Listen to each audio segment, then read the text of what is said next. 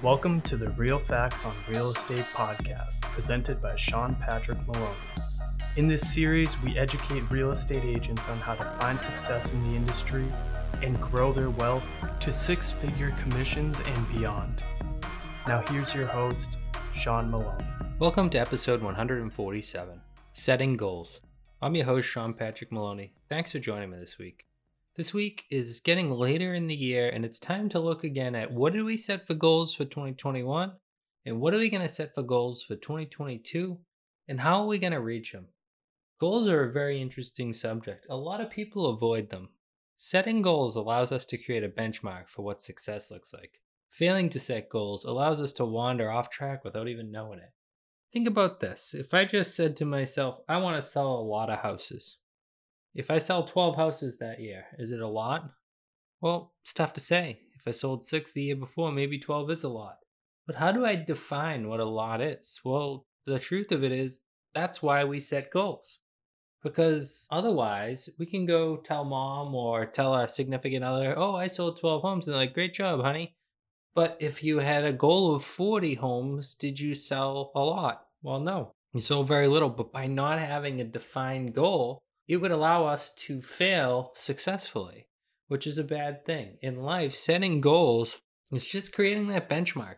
Where is success? Because it allows us then to say, okay, if I want to sell 12 homes a year, I'm on month two, I better be two homes in, considering there's only 12 months in the year. These are things that allow us to track correctly versus just kind of wandering our way around, not knowing where, where are we going? What are we doing? And it's funny that people are so afraid of goals because the truth of goals is failing to reach your goals doesn't mean you failed. It means you successfully identified what did not work and it allows you to formulate your next plan. One of the biggest mistakes made by young entrepreneurs is paralysis through analysis. Failure to launch, failure to take that initiative, run with it, move forward, learn from the bumps and bruises you get, and continue to develop.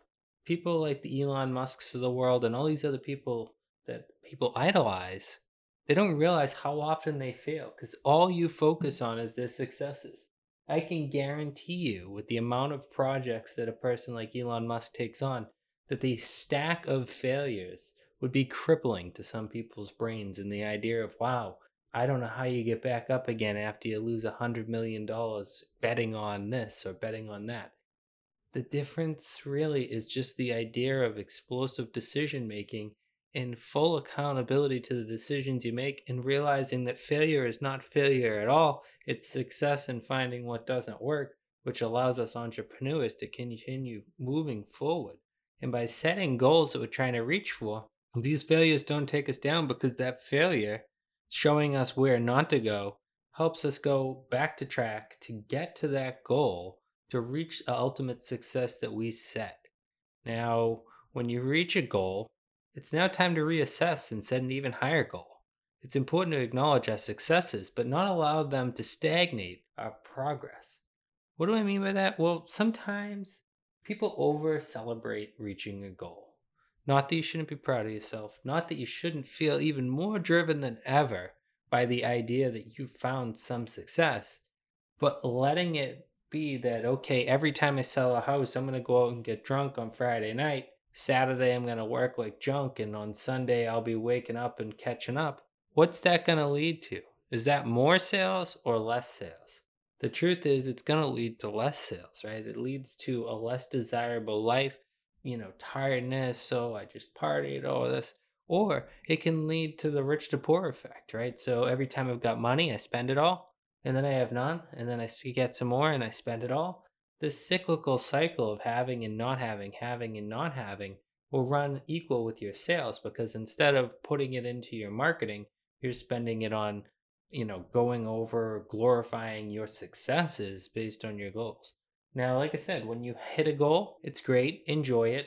Definitely, definitely, definitely reward yourself. Feel the success that you have because the more we taste and feel success, the more we're going to drive for it. But now it's time to look and say, okay, the goal was 12 homes.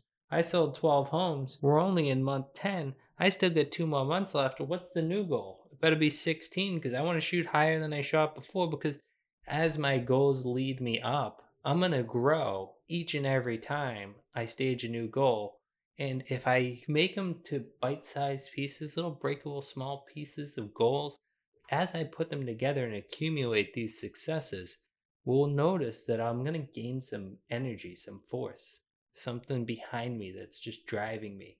It's success. It's the idea that now you trust yourself. You've reached these goals, you are setting new ones, and you're continuing your path along.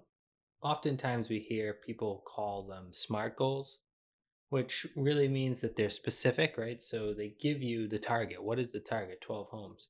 They're measurable by the idea that there are 12 of them, right? So we said we're going to sell 12 homes by the month of November. So we're really specific about that. And then we have the measurable, right? So we are able to pay attention to that. And then next up, we have the accountability, right? So it's on ourselves to do.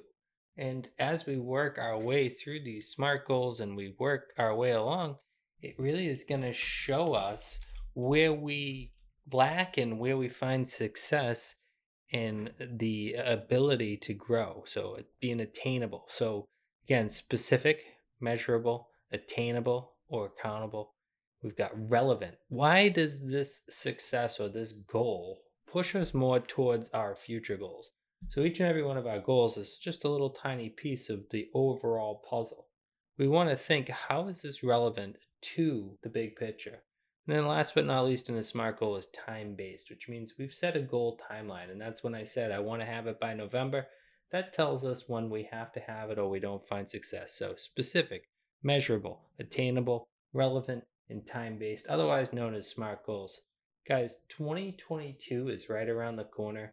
If in 2021 you avoided your goals, you didn't chase after things, and you didn't get it done, it's okay. Remember, you found out what didn't work.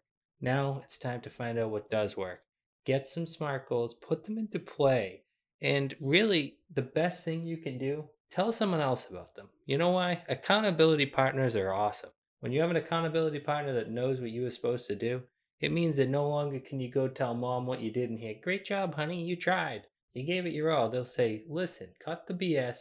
Why didn't you do it? Why didn't you follow the goals that we talked about? Accountability partners are the best thing in the industry. Find an agent that you like, that you get along with, that will test you and push you, and push each other. You'll find a lot of growth through it. Guys, thank you so much for listening to today's episode. If you have any questions, comments, concerns, or you have a future topic, please reach out to us in the comments or email me directly.